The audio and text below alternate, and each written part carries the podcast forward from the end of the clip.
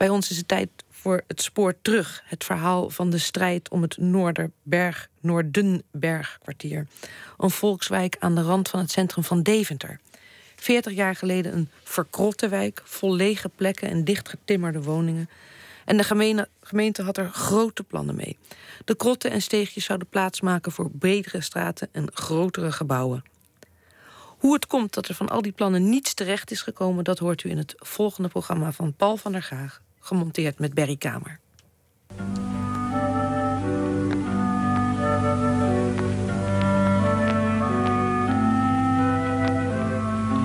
Het was hier een enorme fijne buurt met allemaal gezellige mensen. Ja, het waren allemaal mensen die geboren en getogen waren. Je kende elkaar bij naam, bij toenaam. Ik bedoel, ja, het was hier een buurt. Zo vind je eigenlijk geen tweede buurt in Deventer.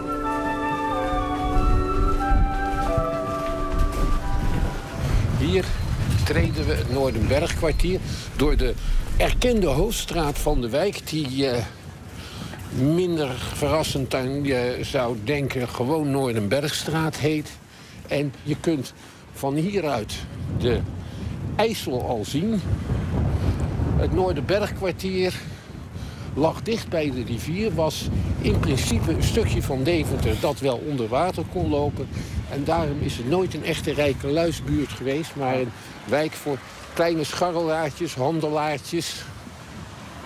Uh, overlevers van dag tot dag... die vaak ook wat met die rivier te maken hadden. En het is altijd een buurt gebleven van uh, voddenkooplieden. Uh, het was ook de jodenbuurt van, van Deventer. Er waren heel veel kleine ondernemertjes. Mensen die net het hoofd boven water konden houden. Maar toch op 31 augustus groots de verjaardag van koningin Wilhelmina vierden.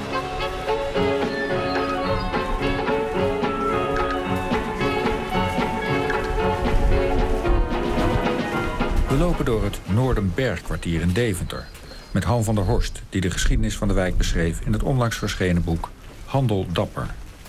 Het Noordenbergkwartier. Nu een onopvallende wijk. Maar 40 jaar geleden was dat heel anders.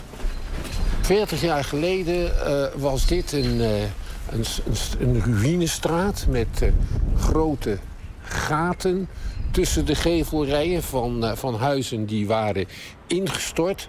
Uh, de gemeente liet de buurt bewust vervallen als ze kans zagen om voor meestal heel lage afbraakprijzen een, uh, een pand te kopen, dan deden ze dat.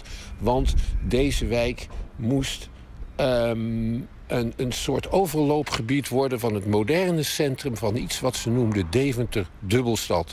Een stad van 250.000 inwoners aan twee kanten van de rivier.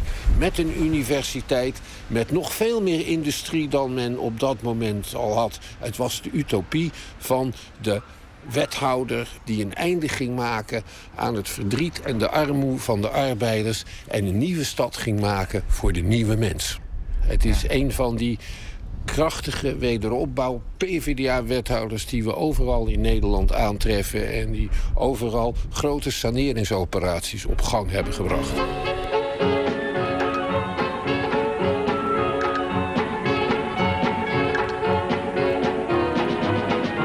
Ongeveer halverwege de jaren 70 had deze wijk het geluk uh, dat het de aandacht trok van uh, een aantal ervaren actievoerders.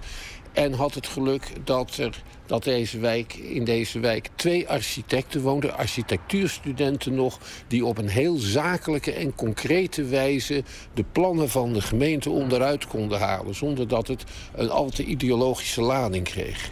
Daarom is de wijk gered.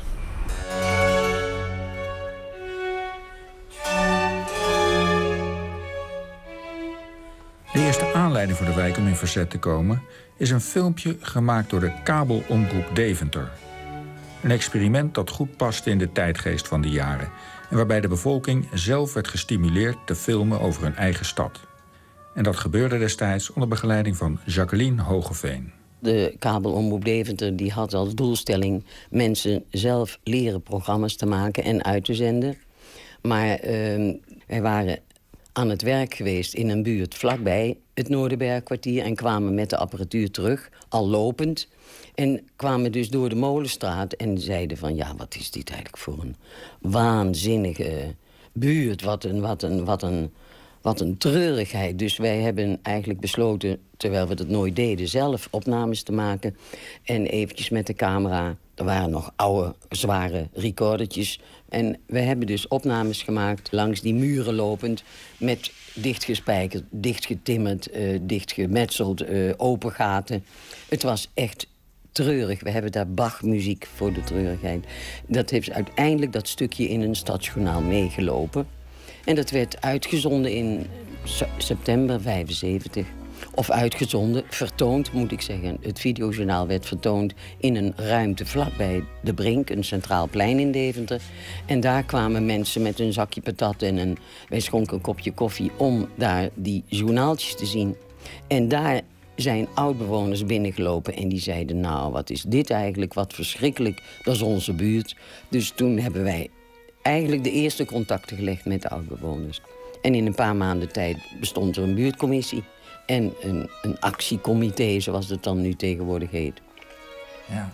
Zo is het gekomen eigenlijk. Zo is het begonnen Zo is het begonnen, ja. Zo is het begonnen. Ja, ik moet bijna huilen. Omdat het... Ja, je hebt er geen voorstelling van. Hoe mensen... Sorry, ik ben ook nog verkouden ook. Honderden mensen komen op een zondagochtend met hun tasjes. Foto's erin. Vallen elkaar om de hals en zeggen... Maar Marie, dat jij nog leeft. Ik bedoel, dat hebben we daar dus mee mogen maken. En dat heeft mij altijd zo uh, getroffen dat, dat voel ik nog steeds, laat ik zo zeggen. Ja, van daaruit ben ik ook echt, zeg maar, uh, actief geworden. Zeg jongelui, als jullie even luisteren. Ik vind het erg leuk dat we allemaal als oude Noordenbergstraaters bij elkaar bent.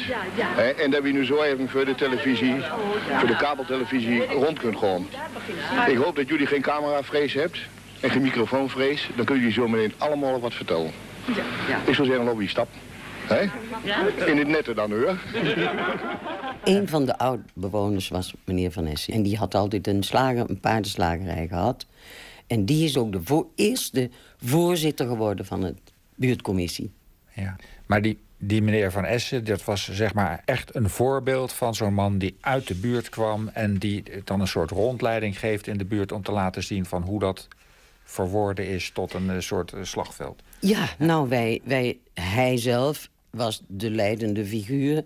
Dan had hij een aantal oudbewoners bij zich. En die liepen dus als gezamenlijk klein groepje door de buurt. En daar, oh, daar woonde, oh ja, oh nee, dat was een hoerenkasten. En, uh, en, en, daar woonde Jan en, en Piet en daar woonde... En er werd dus gewezen en uitgelegd hoe dat vroeger was. En een enkele bewoner, die woonde er nog. Dus er werd aangebeld, och, Siska of Johanna, ben jij er ook nog? En die kwam dan weer met foto's van zoals het daar vroeger was. Dus het was heel spontaan, heel direct, niet voorbereid. Werd dat werd die wandelingen gedaan. En hier woont Kelderman de Kapper, dus ook een heel oud adres. En daar was vroeger een eh, textielwinkel van Bunta. Dat de schoenwinkel van Delphine? Ja, van Delphine. Hier Stegeman woont.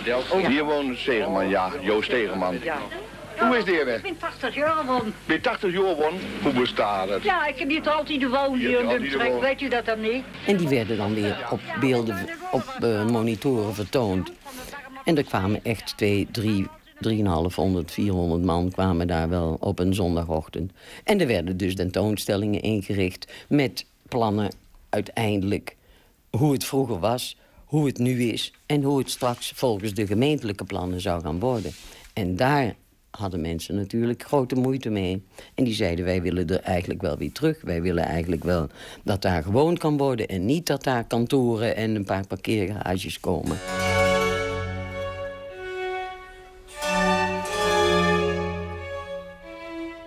Het zichtbaar maken van de gemeentelijke plannen gebeurt door twee architectuurstudenten uit de buurt.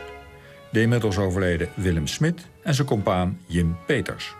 Wij zijn in eerste instantie gaan onderzoeken wat de gemeentelijke plannen nou eigenlijk concreet inhielden voor, uh, voor de buurt. Want je maakt een bestemmingsplan, nou daar staan uh, allerlei lijnen en vlakken op. En uh, nou ja, je moet toch enigszins ingewijd zijn om daar, om daar conclusies uit te kunnen trekken en om die ook weer te verbeelden. Dus wij hebben die plannen gelegd op de oude, de oude print zeg maar, van de buurt. En dan kan je zien pas dat er complete straatwanden afgebroken moeten worden... als de gemeentelijke plannen gerealiseerd zouden moeten worden. Dus op die manier zijn wij zeg maar, bij, het, uh, bij de buurtstichting, uh, bij de buurtcommissie betrokken geraakt. Nou, we staan hier op het Muggenplein, het hart van het oude Noorderbergkwartier. Willem, kun jij er wat meer over zeggen? Jawel. Wat we zien als we goed kijken, dan krijgen we dus hier een gerenoveerde strook. En we zien dat het hele blok uh, Noorderbergstraat, Molenstraat, Lindenstraat... dat dat als het ware in zijn geheel zou moeten verdwijnen... als we het oude bestemmingsplan uh, aanhouden.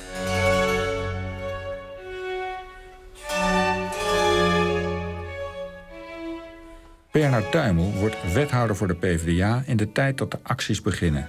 En hij bevestigt dat de gemeente dit soort grootschalige plannen had. De bedoeling was dus dat er heel veel gesaneerd zou worden... en de binnenstad eigenlijk flink toegankelijk gemaakt zou worden op brede wegen.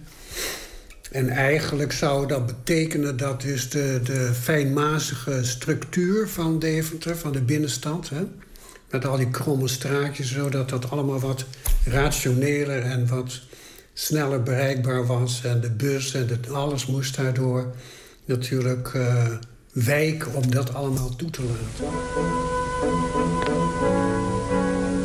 En niet alleen in Deventer krijgt de actiegroep volop aandacht. Binnen een jaar staat ook de VARA bij meneer Van S en zijn mede-actievoerders op de stoep. Ze hebben de wijk ontdekt doordat er opnames voor een grote speelfilm worden gemaakt. Zo vertelt actievoerder Pim van Pagier. Een van de redenen was dat het samenviel met he, die film Een brug te ver, opnames in Deventer. En het merkwaardige was dat men onder andere Deventer gekozen heeft... omdat daar gewoon een buurt in puin lag... alsof net de oorlog had plaatsgevonden. Ze hoeven alleen maar een paar bakken met vuur neer te zetten... en wat rookdingen. en uh, ze waren klaar. Het is echt zo gebeurd. Niemand gelooft dat. Ingestorte huizen enzovoort. Nou ja, dan is het uh, logisch dat je daar gebruik van maakt. Dat heeft behoorlijk wat uh, publiciteit voor de buurt opgeleverd. Een aandacht voor de buurt.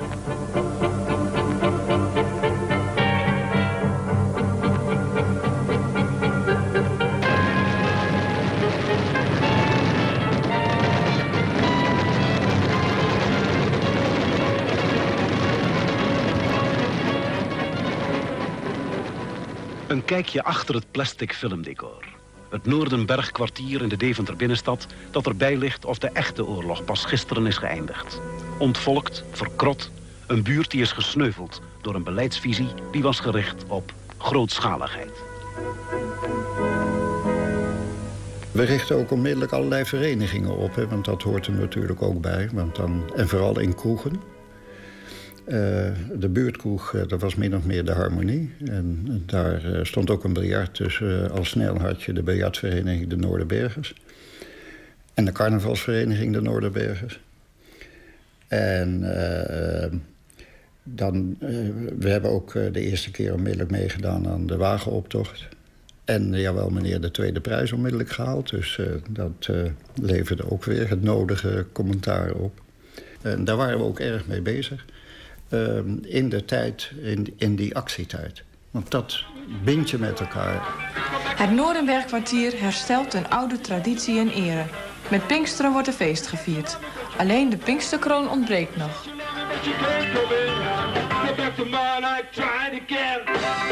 Jullie richten je acties niet alleen op het gemeentebestuur maar ook op Den Haag. Ja, ook op Den Haag. We hebben onder andere uh, de, de, staatssecretaris Schever uh, eens een keertje uh, belaagd met een, een briefactie. We hebben een briefkaart gemaakt waarop mensen die persoonlijk allemaal naar zijn huisadres gestuurd hebben. En daar is uiteindelijk toch of dat de reden was, weet ik niet. Maar uiteindelijk hebben we toch een gesprek met hem kunnen hebben... wat overigens moeizaam verliep. Dames en heren, We zijn bij elkaar gekomen om enkele punten door te nemen. Ik zou vragen aan de secretaris of er nog ingekomen stukken zijn. Ja, voorzitter, ik heb hier dat beruchte kaartje nog... wat wij dus allemaal naar Shaver hebben gestuurd. Uh, u, u weet allemaal wat erop staat. De buurtcommissie waarvan Wim van Essen voorzitter is... nam het initiatief voor de verzending van honderden briefkaarten aan staatssecretaris Schaefer. De tekst? Ik eis overleg voordat verdere beslissingen worden genomen. Ik wens geen slachtoffer te worden van een jarenlang slecht gemeentelijk beleid. Luister naar onze eigen plannen die de buurtcommissie Noordenbergkwartier u wil voorleggen. Voorlopig resultaat, een uitnodiging om in Den Haag over het Noordenbergkwartier te komen praten. Ik wil wel uh, dit zeggen waarom ik u uitnodig. U weet dat het ministerie van Volkshuisvesting een, eh, een, uh, een rol heeft gespeeld in, in dat verbeteren van dat gebied. Ik hoop dat woensdag in ieder geval op een wijze gewerkt wordt... dat we met elkaar proberen dat zo snel mogelijk die nieuwbouw die er moet gebeuren... ook kan gebeuren en de restauratie zo snel mogelijk op gang kan komen van een aantal zaken. Zodat we in ieder geval niet te ver na het monumentenjaar... ook sociale woningbouw in die wijk hebben neergezet. De hele sfeer rondom hem, daar verwachten we van dat hij een open oor zou hebben... voor uh, datgene wat leefde in het Noorderbergkwartier. En dat bleek helemaal niet het geval. Hij had van tevoren al afspraken gemaakt met de toenmalige uh, wethouder van, uh, van Deventer op het gebied van uh, volkshuisvesting en ruimtelijke ordening. En hij stond achter dat verhaal van, van, van die wethouder. En die wilde hier mooie woningen neerzetten, dure woningen. En die had hij als titel meegegeven een monument voor, voor de arbeider. Die woningen die door de, door de stadsarchitect gemaakt waren... dat was in samenwerking met de ambtenaren van Schever. Dus die man, Schever, die voelde zich ook verantwoordelijk voor het monument voor de arbeider. In 1975 was dat het monumentenjaar voor de arbeider. En hij wilde dat ook heel graag gebouwd hebben. Hij dacht, nou, dat is fantastisch monument voor de arbeider. Hij zag alleen voorbij aan het feit dat het gewoon onbetaalbaar was voor de arbeider. En toen wij aan tafel zaten samen met de oude wethouder en de nieuwe wethouder bij Schaefer, is die ook waanzinnig boos geworden. Toen hij eigenlijk zag, denk ik, dat zijn plan, ja, dat was wel met de gemeente, maar zonder de buurt gemaakt. En er zat ineens een buurt aan die tafel. En toen zag hij dat plan niet doorgaan. Want hij zag wel dat die buurt toch wel eh, zeer sterk met, uh, met uh, een gezamenlijke plan wilde komen. Of althans iets anders als die onbetaalbare woningen.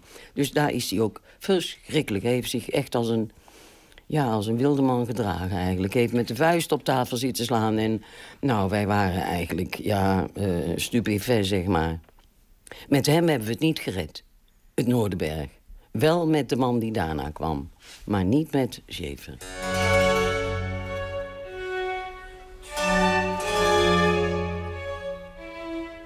Met de man die daarna kwam doelt Jacqueline Hogeveen op CDA-minister Pieter Belaerts van Blokland, die in 1978 aantreedt. Dat de gemeente in de tussentijd niet haar eigen plannen heeft doorgedrukt, ligt volgens wethouder Bernard Duimel niet alleen aan de acties van het buurtcomité. Het waren wel allemaal mooie papieren plannen en eigenlijk heel dreigend, maar er werd nauwelijks wat van uitgevoerd omdat er dus uh, ja, gewoon geen geld was en een heleboel andere zorgen aanwezig waren in het, in het stadsbestuur. Het duurt tot 1979 voor er schot in de zaak komt. En het Noordenbergkwartier zelfs het landelijke 8 uur journaal haalt. In Deventer is vandaag een uniek experiment begonnen op het gebied van de stadsvernieuwing. In het kader van het experiment kwamen minister Belaars van Blokland van Volkshuisvesting en staatssecretaris Wallis de Vries van CRM vanmiddag naar Deventer om daar rechtstreeks een overeenkomst te tekenen met de bewoners van het Noordenbergkwartier. Daar moeten de komende vier jaar ruim 200 woningen met actieve hulp van bewoners gerenoveerd worden. Hugo van Rijn maakte in Deventer een korte reportage. Deventer is een van de oudste steden van Nederland. Dat ging je ook steeds beter zien. Maar welke plannen er ook gemaakt werden om deze unieke huisjes... soms nog uit de 14e of 15e eeuw weer op te knappen... alles stuitte af op die ambtelijke molens en op een constant gebrek aan geld. Daarom is die overeenkomst die de minister en de staatssecretaris... vanmiddag via het gemeentebestuur van Deventer aangingen met de bewoners van het Noordenbergkwartier zo opmerkelijk. Een overeenkomst rechtstreeks tussen regering en burgers... waarbij de regering 8 miljoen belooft... en de bewoners zelfs met hun eigen plannen kunnen komen. Dat was een overeenkomst met de buurt, met de gemeente en met het Rijk... om dus de problemen in die buurt aan te pakken. het probleem was, hoe renoveren, hoe restaureren wij nou uh, huizen... en waar het uh, niet meer kan, uh, hoe gaan wij hier weer nieuw bouwen... En daarmee dus die buurtgemeenschap weer herstellen... en daar ook weer nieuw leven in konden blazen. En dat heeft die aanpak, die buurtgerichte aanpak... die heeft geleid dat er allerlei subsidies gestapeld konden worden... van de Rijksdienst voor de Monumentenzorg, van stadsvernieuwing... -hmm. van Van Damregelingen en weet ik wat allemaal. En Beelaerts heeft daar een buitengewone goede rol in gespeeld. Hoe lang heeft het geduurd voor je uiteindelijk uit was met de bewoners? Nou, dat, dat ging in fases dus. Hè?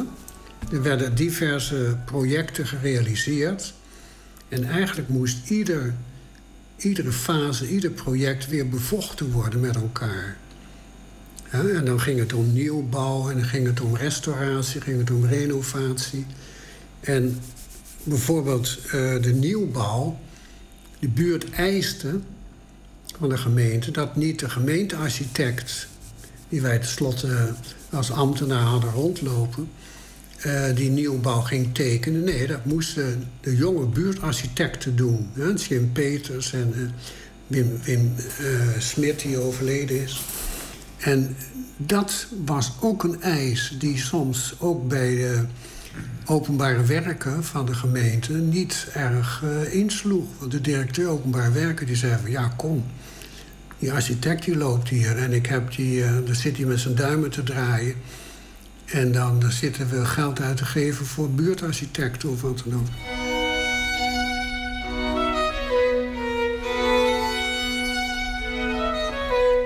Ondanks het verzet van de gemeente gaan de buurtarchitecten hun eigen plannen verder uitwerken. Plannen gemaakt in nauwe samenwerking met de bewoners. Maar ook rekening houdend met de regels van de overheid. Zo vertelt Jim Peters omdat eigenlijk onze eerste doelstelling was om, uh, om lage huren te kunnen realiseren.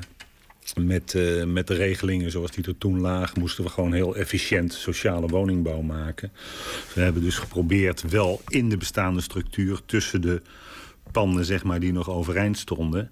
Uh, daar ons plan in te maken. Wonen voor weinig centen op de oude fundamenten. En daar bedoelden wij ja, symbolisch dus mee... dat we zeg maar, de oude structuur van de buurt uh, wilden, wilden behouden. Jullie hebben de oude gaten opgevuld met nieuwe panden... die goed passen bij de oude panden. Ja, dat was het, uh, dat was het streven ja, toen. Ja, de gemeente die had daar ook wel ideeën over... maar die heeft dat veel historiserender opgelost betekende toch, ja, die, de, de stadsarchitect uh, die verantwoordelijk was toen voor de plannen, die, uh, ja, die was nogal uh, gecharmeerd van de middeleeuwen. Die heeft ja, kleine raampjes heeft hij, heeft hij gemaakt, buitenplekken, dat, balkons, loggia's aan dat soort woningen. Dat vond hij uit den boze. Terwijl wij toch vonden dat er met name als je in de binnenstad met kleine binnengebieden woont. En ook nog op de verdieping dat je toch op zijn minst een, buitenplekje moest hebben... waar je uh, gewoon uh, lekker, uh, lekker je was kon hangen of, of zomers buiten kon zitten.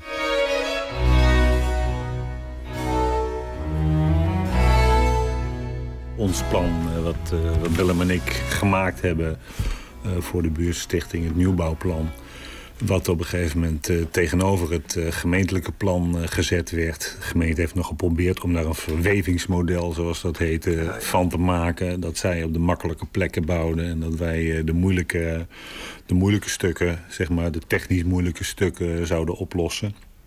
Waardoor de, ja, de totaalprijs toch weer ontzettend veel hoger zou zijn. En op een gegeven moment hebben wij afgedwongen dat er een prijsvergelijking uh, zou komen tussen de gemeentelijke plannen en onze plannen. En uh, nou, die prijsvergelijking die is er geweest. En daar bleek onmiddellijk al uit dat onze plannen inderdaad veel goedkoper waren. En uh, ook binnen de normen van de volkshuisvesting pasten. En toen is er uiteindelijk in een, in een raadsvergadering is er door de raad besloten middels een motie om onze plannen te gaan, te gaan bouwen.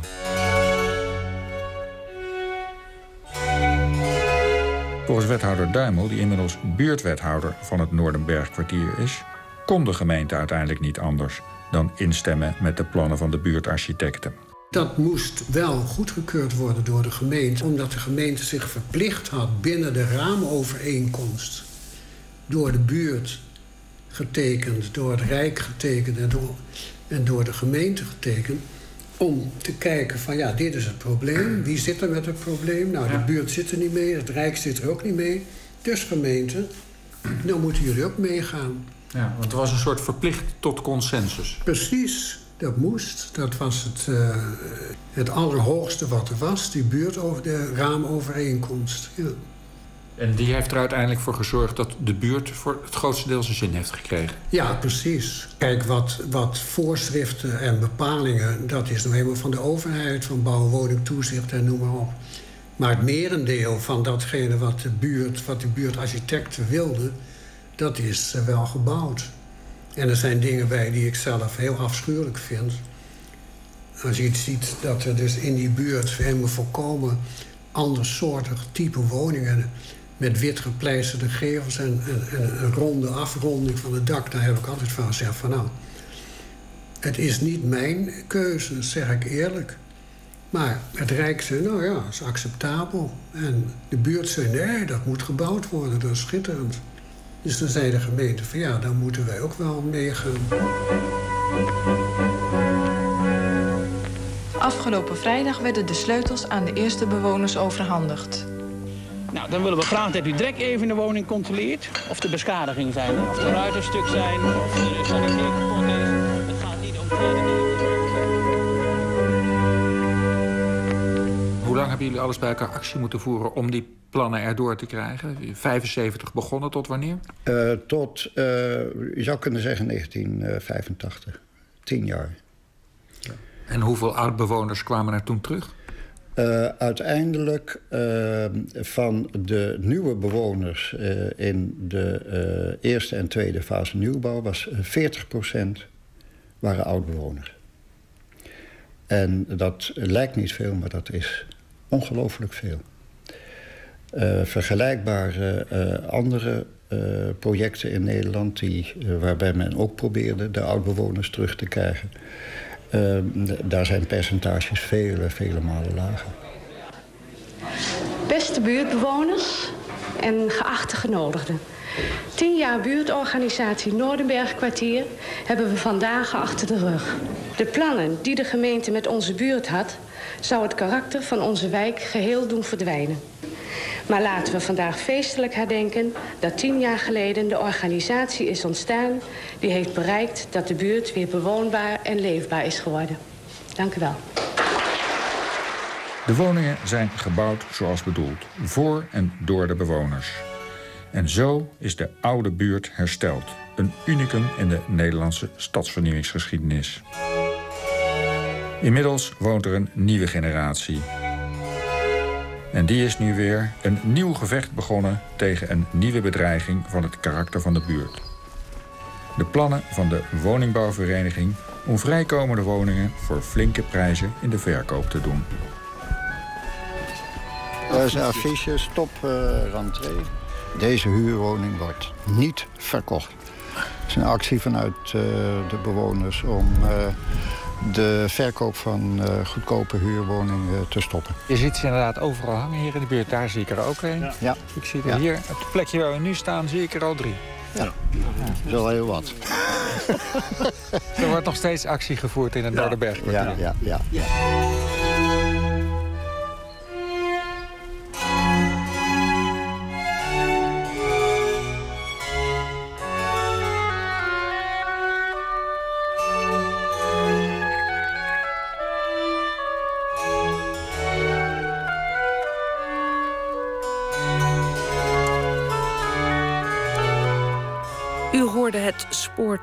Over de strijd om het Noorden of Noorderbergkwartier.